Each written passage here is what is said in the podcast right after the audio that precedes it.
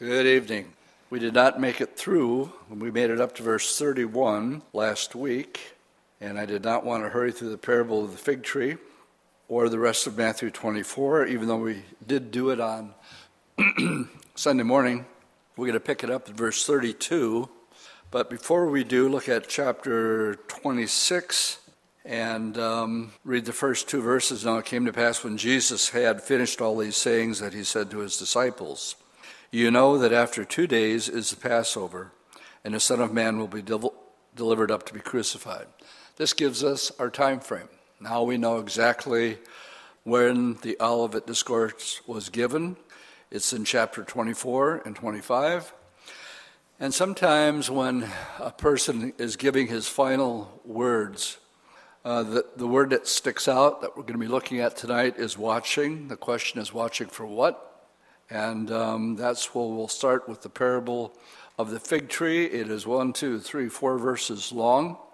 Um, this is not necessarily in a chronological order because we've already, Matthew 24, talked about the abomination of desolation spoken of by Daniel the prophet. We spent quite a bit of time on that.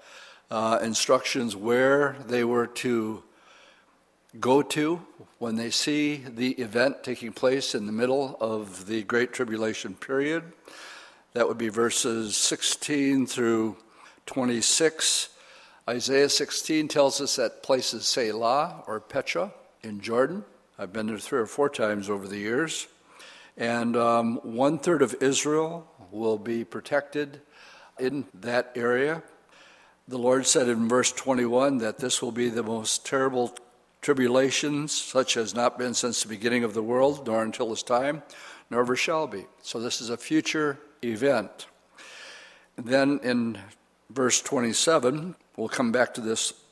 He's talking about immediately after the tribulation of those days, they will see the Son of Man coming in his power and glory. Verse 30 the Son of Man will appear in heaven, and all the tribes of the earth will mourn. So we're going to be going now to the sign when the disciples came to the realization that the kingdom really wasn't coming right then. Everybody expected it, but it didn't because Jesus started talking about the destruction of the temple, verses 1 and 2 of chapter 24. And that was fulfilled in 70 AD. I mentioned it earlier, but I'll mention again what a preterist is. A preterist is someone who believes that all the events in Matthew 24 and 25 and the complete book of Revelation has already all been fulfilled. And that's called preterism. Now, I mentioned this several times. an easy way to put a preterist to rest that this simply can't be is in verse 21 because um, the abomination of desolation according to Daniel 9:27, clearly says it's in the middle of this last seven-year period of time. Verse 21 says, Then there will be great tribulation, such as not been since the beginning of the world, nor until this time. Well, I'm afraid that there were thousands of people killed in 70 AD, but it wasn't anywhere near close to the Holocaust, where six million Jews were killed. And the Lord says that this is a future event that is yet future as we're here this evening. So it's impossible for these events to have taken place in 70 AD because it simply wasn't the most terrible time that the world has ever known or the world will ever see. That is clearly the second half of the Great Tribulation period. Brings us to the parable of the fig tree. Pastor Chuck made a movie about this in the 70s, and let's read it. We'll go back. Even though we went into quite a bit of detail this on Sunday morning, we'll look at it again. He changes gears in verse 31 and says, Now learn the parable from the fig tree. When the branch has already become tender and puts forth leaves, you know that summer is near. So you also, when you see all these things, know that it is near at the very door. Assuredly, I say to you, this generation will by no means pass away till all these things be fulfilled. Let that one sink in. A generation of people that are going to be alive, that's going to see the fulfillment of all the things that Jesus talked about. Heaven and earth will pass away, but my words will by no means pass away. Now, if you go back to verse 3 of Matthew 24, the reality that the kingdom is not going to be established, it, will be postponed. And we read, as he sat on the Mount of Olives, the disciples came to him privately, saying, Okay, if, if the kingdom's not now, then tell us when will these things be, and what will be the sign? Notice it's singular, not plural. Even though the Lord gives us signs, plural, um, famines, earthquakes, pestilences, um, kingdom rising against kingdom. These are signposts that will um, they will exponentially increase as we get closer to the rapture of the church. But notice here it says he's going to give them signs, but the question is, what is the sign? And what we're about to enter into now is the sign. Um, when Chuck made the video, he showed the rebirth of the nation of Israel. And um, without exception, when you look at the scriptures, and you use an analogy, you'll find that Israel is always um, significantly aligned with Israel. Two places. We went there on Sunday, but maybe we weren't here on Sunday, so uh, let's take our Bibles and go to Jeremiah 24. Of course, Jeremiah is called the weeping prophet. He did not have, he had one message 70 years, and, and uh, because uh, you have not walked in my ways, you will go into captivity under King Nebuchadnezzar of Babylon. There were false prophets who said, Don't worry about a thing, it's not going to happen. No, nobody's going to take you away into captivity. But history proved out that for 70 years, Israel was in captivity. And um, in the first five verses, Jeremiah's sermon of the two baskets of figs the Lord showed me, and there were two baskets of figs set before the temple of the Lord after Nebuchadnezzar, king of Babylon, had carried away captives Jeconiah, the son of Jehoiakim, the king of Judah, and the princes of Judah, with all the craftsmen and smiths from Jerusalem, and he brought them to Babylon. This would have been Daniel and his three friends. They were looking for the cream of the crop when they had their first attack against Jerusalem. Nebuchadnezzar came three different times before he destroyed it. The first time, he was just looking for administrative, sharp, cream of the crop Jewish men. And Daniel and his three buddies were taken. So when it talks about in verse 1 here, the princes of Judah, we have Daniel in mind. And of course, Daniel rose to the most powerful man in all of Babylon next to Nebuchadnezzar himself. Um, then he says, on one basket were very good figs, like the figs of first ripe. So this would be reference to the, the guys like Daniel and his friends. And the other basket had very bad figs, which could be not eaten. Now, these would have been the rebels, those that uh, would not listen to Jeremiah, did not believe his words. So we have the Lord saying, You got two baskets of figs here, but what are they really? Well, they're people. In particular, they're Jewish people. And um, the Lord says, What do you see, Jeremiah? And he says, Figs. The good figs are very good, the bad figs are very bad, which cannot be eaten, they're so bad. And again, the word of the Lord came to me, saying, Thus says the Lord, the God of Israel, like these good figs, so will I acknowledge those who are carried away captive from Judah whom I have sent out of this place for their own good into the land of the Chaldeans. And my point is that we have uh, an example of figs being used to Jewish people. Go to Matthew chapter 21. And this would have been uh, either on Monday or Tuesday of Jesus' last week. Of course, Palm Sunday is a triumphal entry. And it says the next day, so it could have been Monday um, or Tuesday. We have the cursing of the fig tree, and that is in, let me find a cleansing of the temple, cursing of the fig tree, verse 18. So the Lord was hungry. He's going, he had gone back to either Bethany or the Garden of Gethsemane. Now it's morning, we read, and he's returning to the city. He would have gone in through the eastern gate. He was hungry. And seeing a fig tree by the road, he came to it and found nothing on it but leaves, and he said to it, Let no fruit grow on you ever again. And immediately the fig tree withered away. And so when the disciples saw it, they marveled, saying, How did the fig tree wither away so soon? Well, they were cursed. We read right before um, our, our chapter in verse 24 the heart of the Lord, go to verse 37.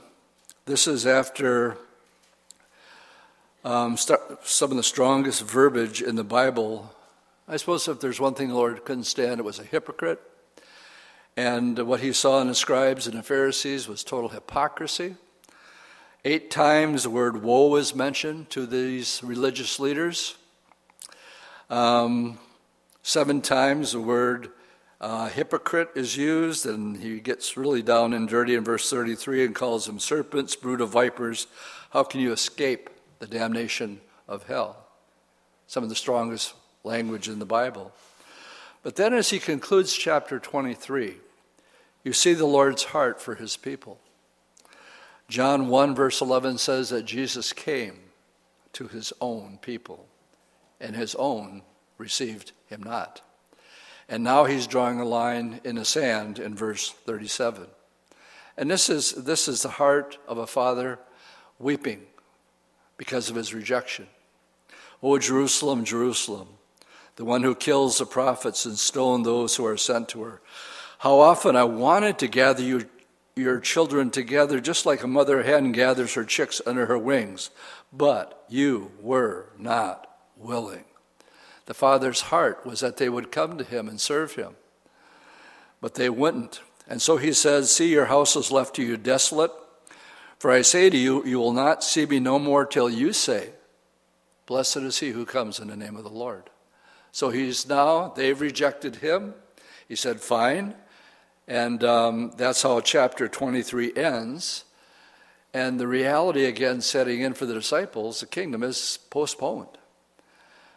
And Sunday's message, of course, was Israel's inability to re- reconcile a servant who would come and be pierced and rejected, Isaiah 53, but also the king of David that would establish a kingdom.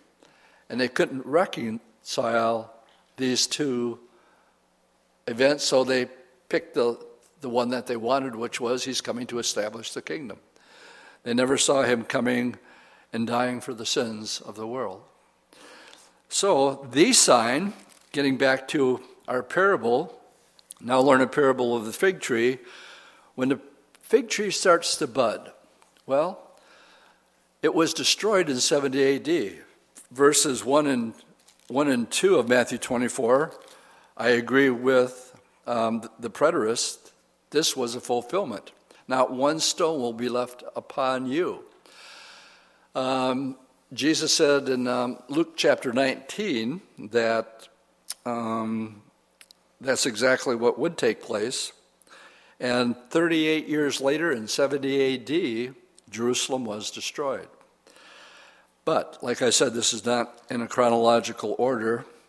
So, as we look at the parable of the fig tree, when it begins to blossom, in other words, become a nation again, and um, I mean, for hundreds of years, Bible teachers, um, all the church early fathers could, could not comprehend um, some of these verses because it meant that Israel, after being gone for 2,000 years, is going to come back and become a nation again.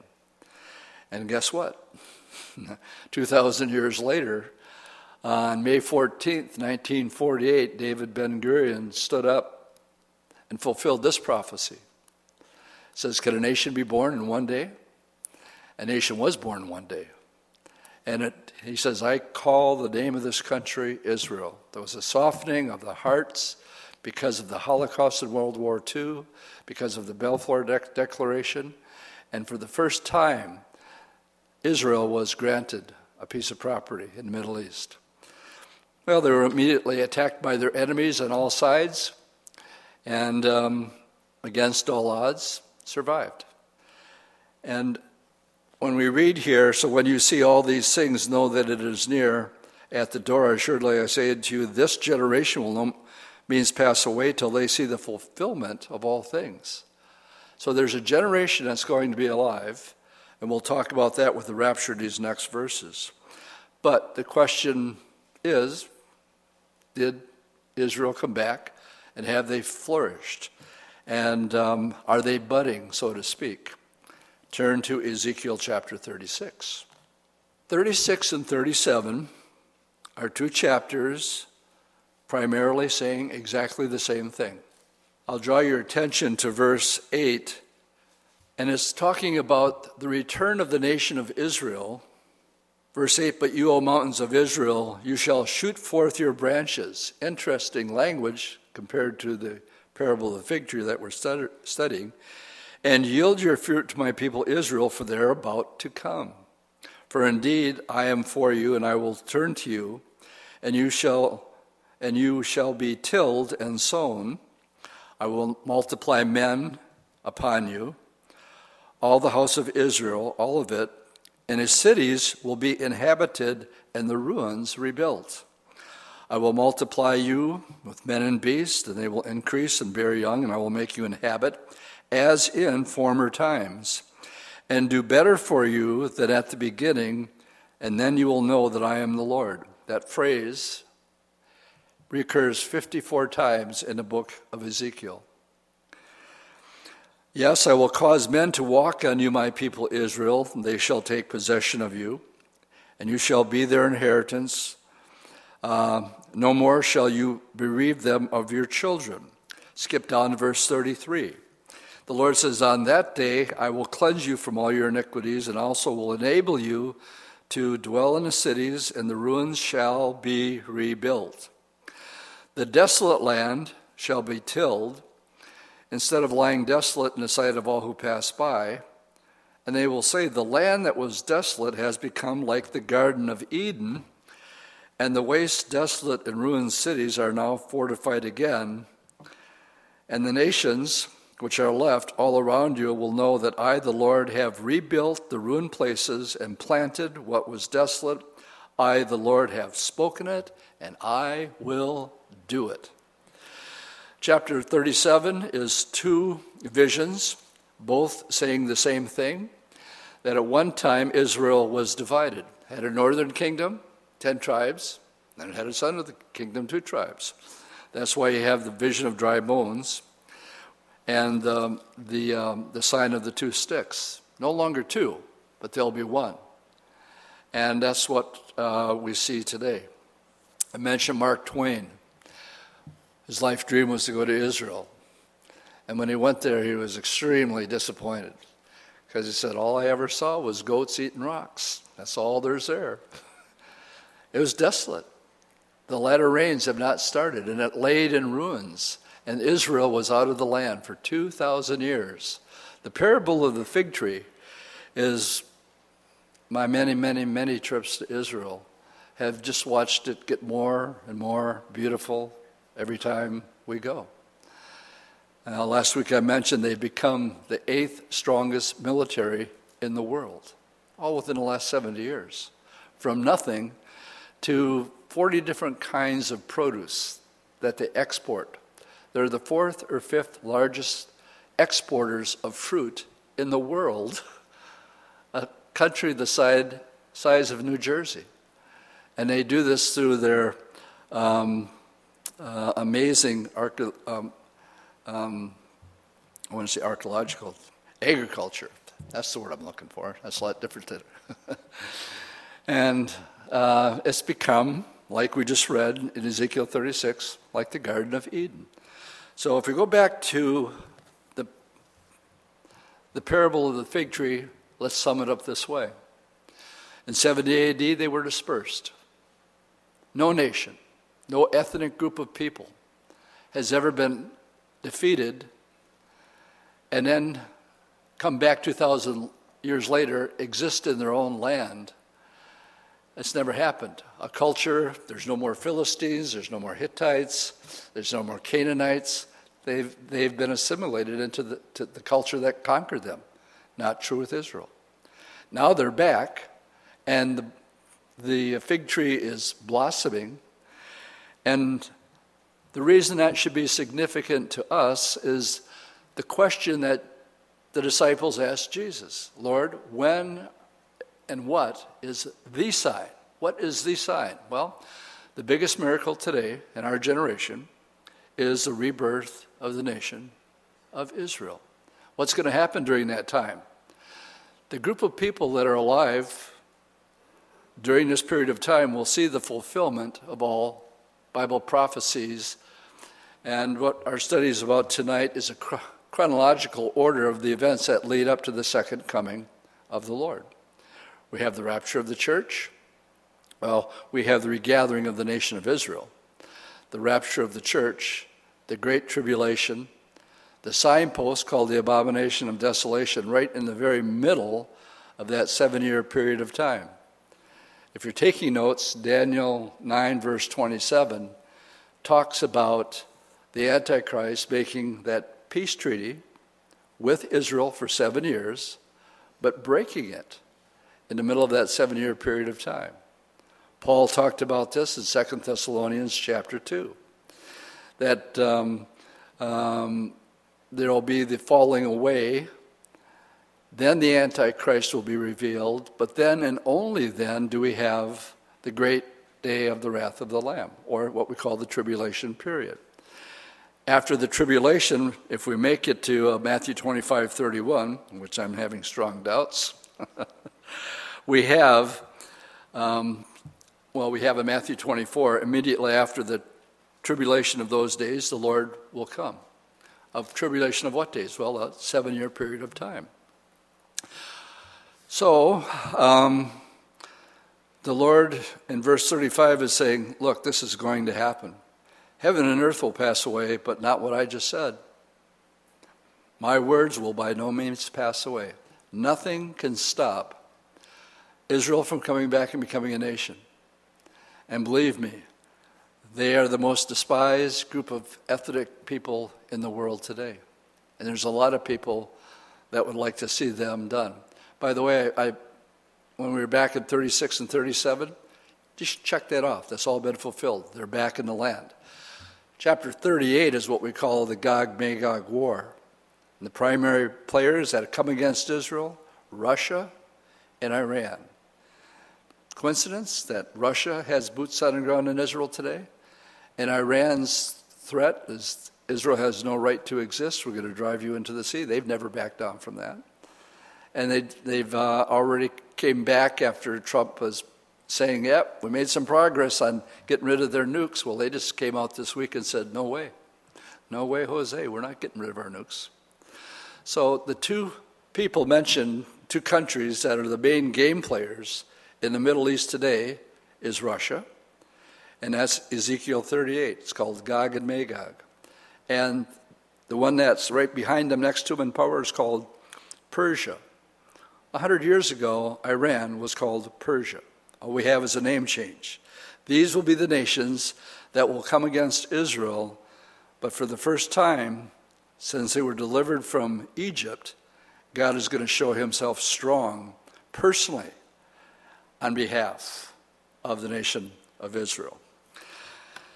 Beginning with verse 36, we have a whole new train of thought and an event that I wish would happen sooner rather than later. But of that day and hour knows no one, not even the angels of heaven, but my Father only. Well, if you were here on Sunday, and if you weren't, I encourage you to get the, the DVD. Because of Daniel 9 and Nehemiah chapter 2, you can know to the very day that Jesus would allow himself to be worshiped.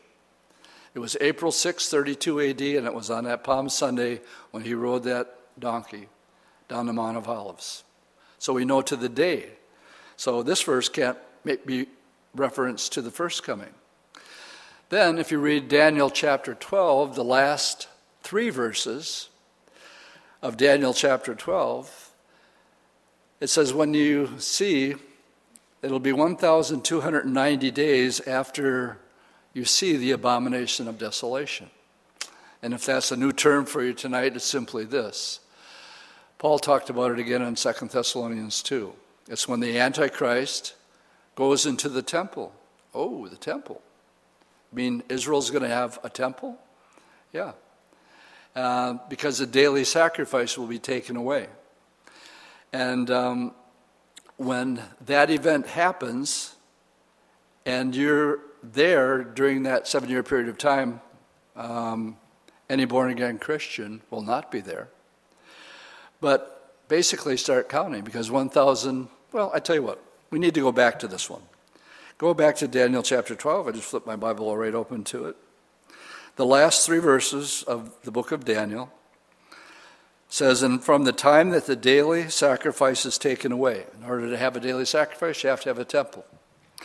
And the abomination of desolation is set up, there will be 1,290 days. Then it says, Blessed is he who comes to the 1,335th day. Now, why um, would you be blessed if you make it that far? All right, because I'm not going to be able to get through all this tonight.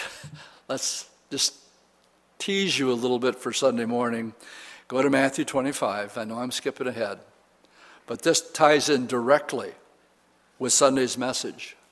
So, Matthew 25, verse 31. When the Son of Man comes in his glory, and all his holy angels with him, then he will sit on the throne of his glory, and all the nations will be gathered before him and he will separate them one from another as a sheep divides his sheep from the goats.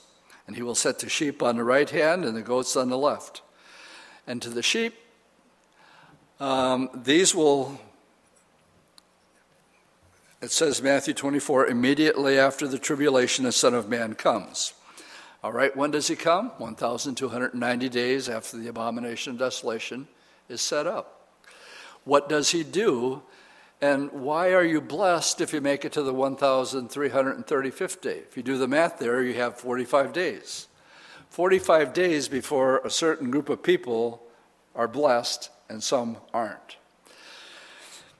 The judgment of the Gentiles, when the Lord returns, evidently, it'll take 45 days to shut, separate those who made it through the Great Tribulation period.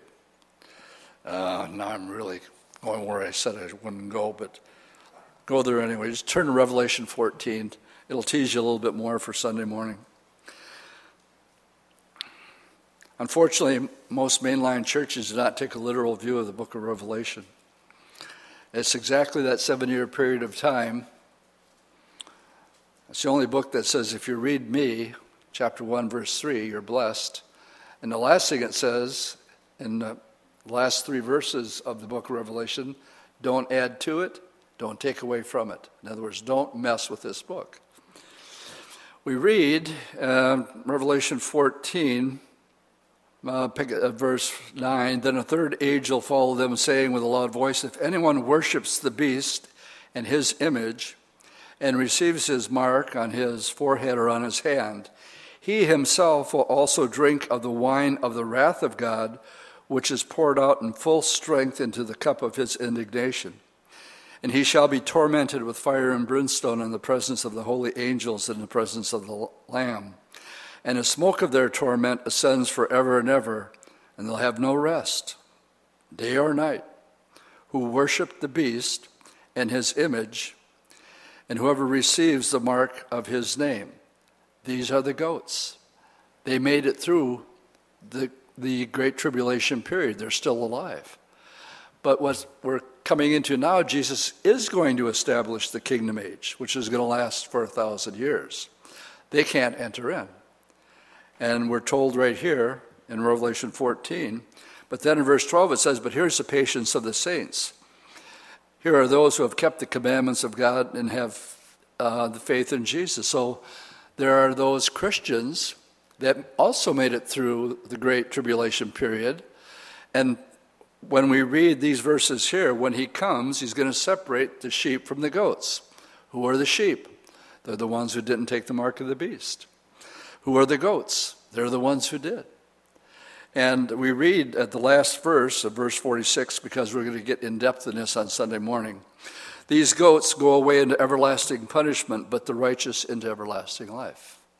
The righteous enter into the thousand year kingdom reign, and um, uh, the, the, goats will go into um, everlasting punishment prepared for the devil and his angels. All right, let's go back to Matthew 24. Verse 36 can only be a reference to the rapture because we know both to the day when Jesus came the first time, April 632 AD. We know to the day when he's going to come back the second time, 1,290 days after the abomination and desolation is set up. That brings us to what it's going to be like when the Lord comes for his church. So, verses 37 through 44. But as the days of Noah were, so also will the coming of the Son of Man be. Noah was faithful in his generation, and for 120 years he said judgment was coming. Nobody believed him, except his family members. For as the days before the flood, they were eating and drinking, marrying and giving in marriage until the day that Noah was entered the ark.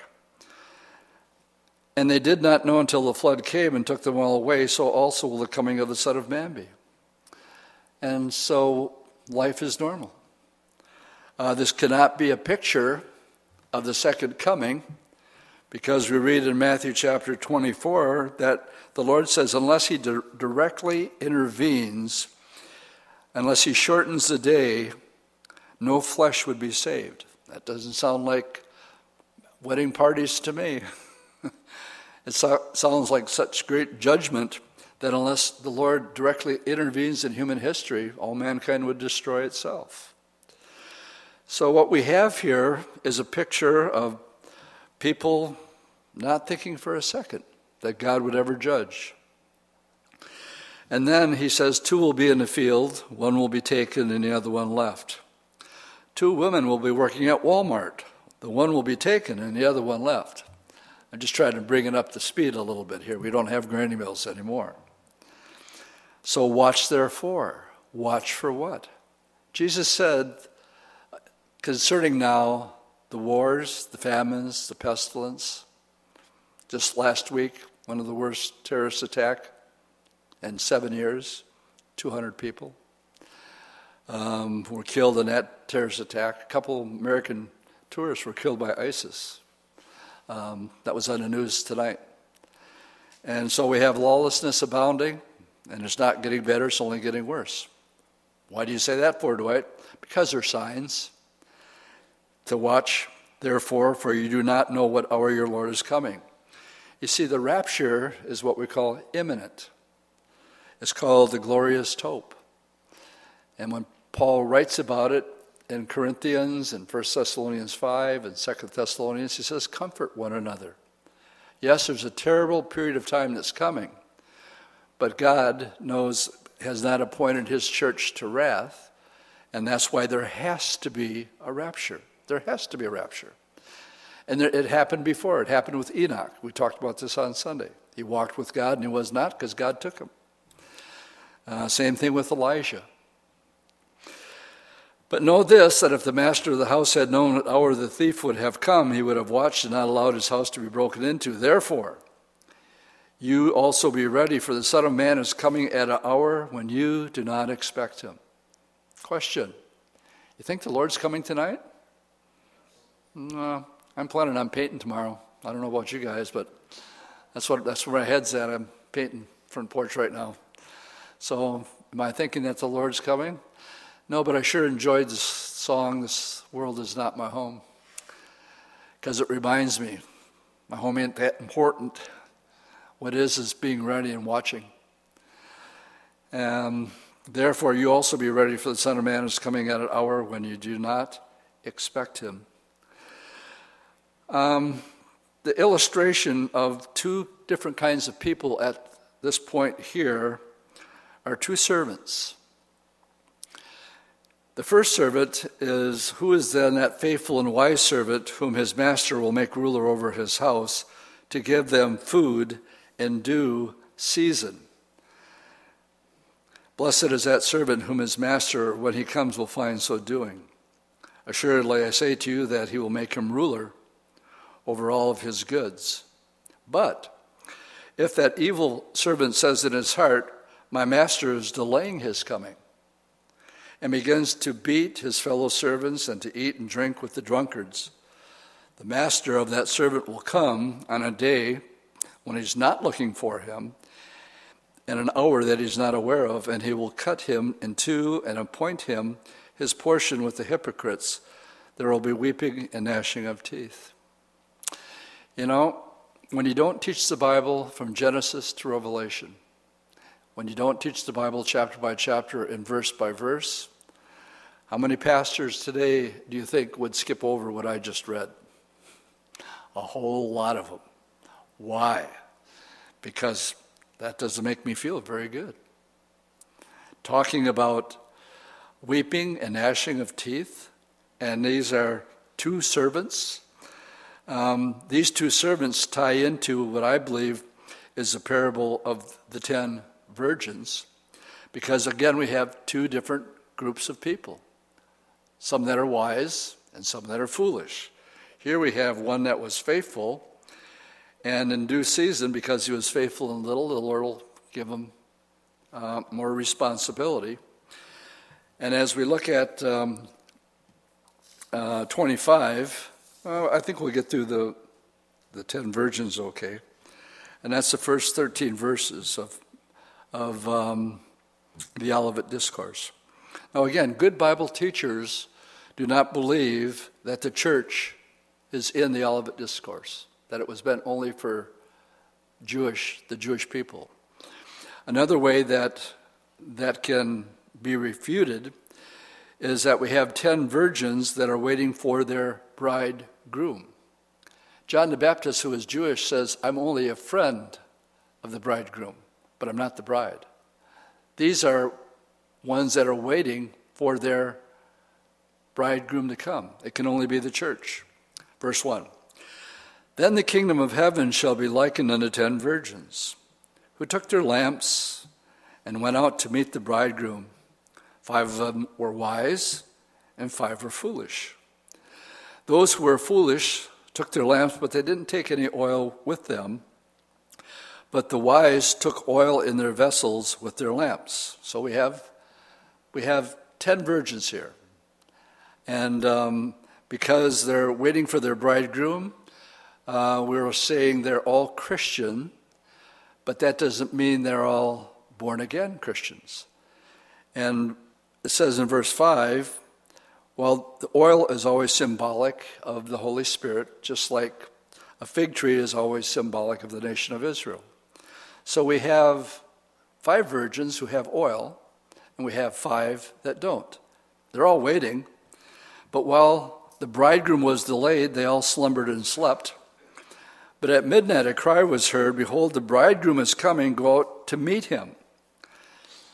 Then those virgins arose and trimmed their lamps. And the foolish said to the wise, Give us some of your oil, for our lamps are go- going out. But the wise answered, saying, No, lest there should not be enough for us and you, but go rather to those who sell and buy for yourselves.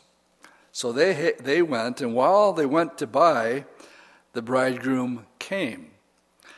And those who were ready went in with him to the wedding the door was shut. You see, only we're the bride of Christ. This is why it can't be Israel.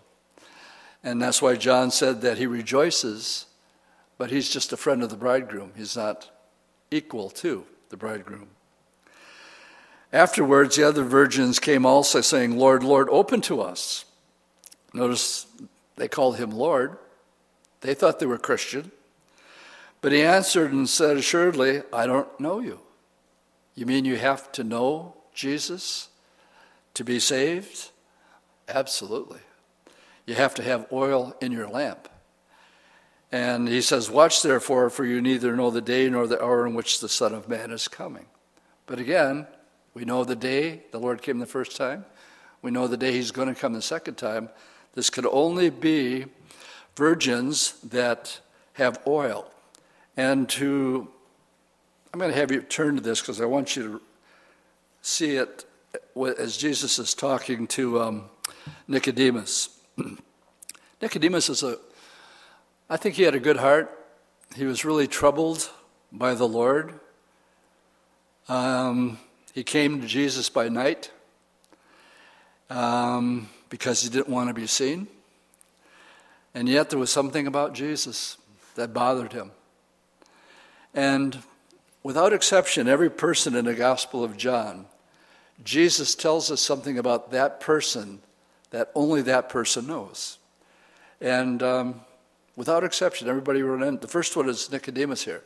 Nicodemus says, Well, I know you came from God because nobody could do what you're doing unless God is with them.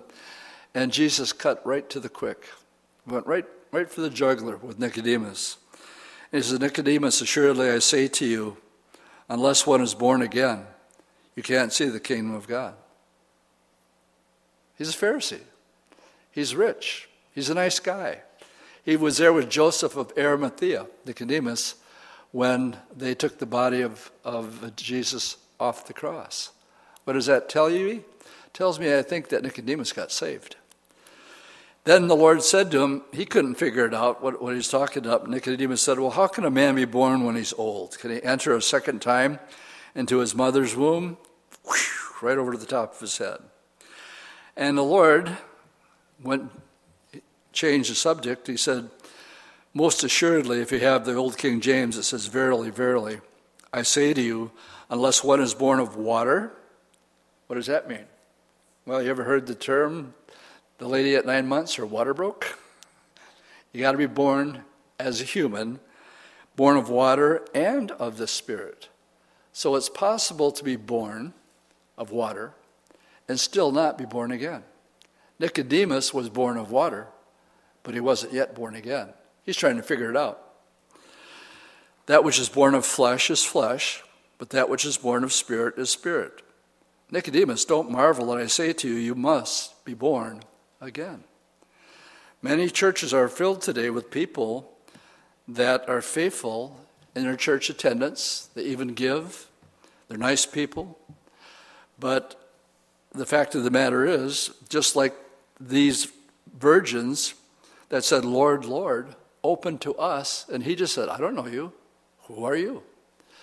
So the real honest question that's between you and God is do you know that still small voice?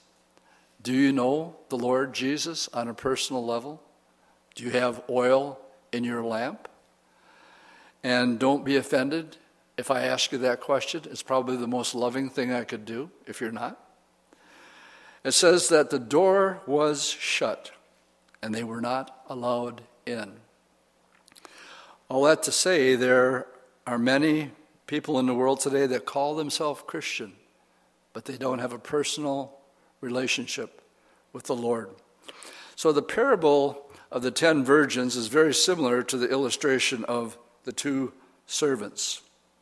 I'm going to try to make it through verse 30 and leave 31 because this is our main text for Sunday. I'll read it and comment on it briefly. Um,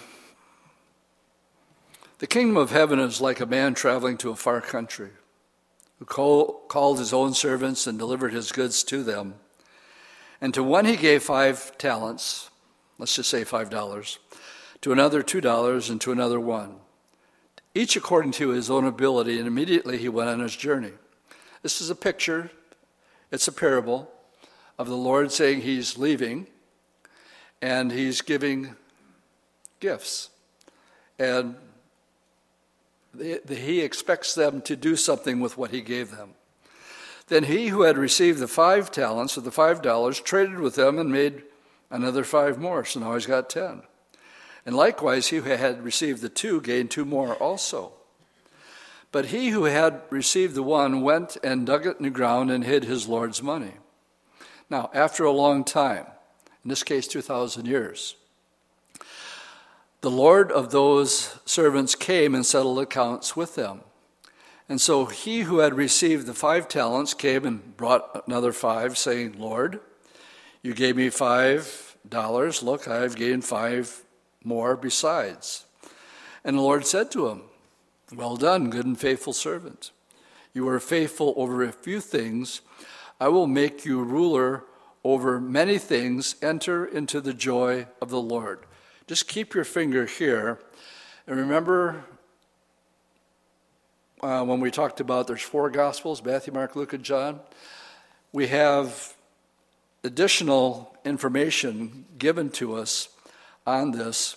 And so turn to, let's see, that would be Luke, Luke 19, verse 11. And we have the parable, the same parable given, but he tells them here, do business till I come. So he called ten of his servants and delivered unto them ten dollars and said to them, Do business till I come. And um, verse 17, to the ones that did well, verse 17, well done, good servant. Because you've been faithful in very little, have authority over ten cities. Do you ever wonder what you would, you're going to be doing for the next thousand years as you enter into the kingdom age? I think Luke actually gives a better clue of what we're going to be involved in as far as administrative roles. You've been faithful in little, okay, now I'm going to cause you to be faithful over much. And so the idea of, of, of this particular parable, it is not how much responsibility that you have. The question is, are you faithful with what he's given to you? And that's what you're going to be judged on. The one who had five got five more. But the Lord said, Well done. You were faithful over little, we can put you faithful over a lot. And in Luke's account of it, he actually talks about cities. And to me, that just makes common sense. Because remember, it says you're going to judge angels. And in Revelation 2 and 3, doesn't it say that the church is going to rule and reign with him for a thousand years? Go ahead, be a Berean. That's what it says. You're going to rule and reign with him. Well, we have rulers today. We have judges, we have police officers, we have our politicians, we have our presidents. And they're in ruling positions. This November, we can kick them out if we want to, or we can vote for them if we want to.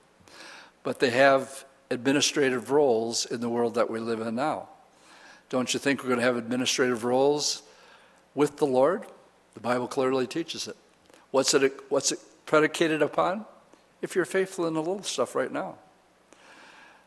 Any, any boss here that is an employee, has employees, don't you look for the guy that works the hardest?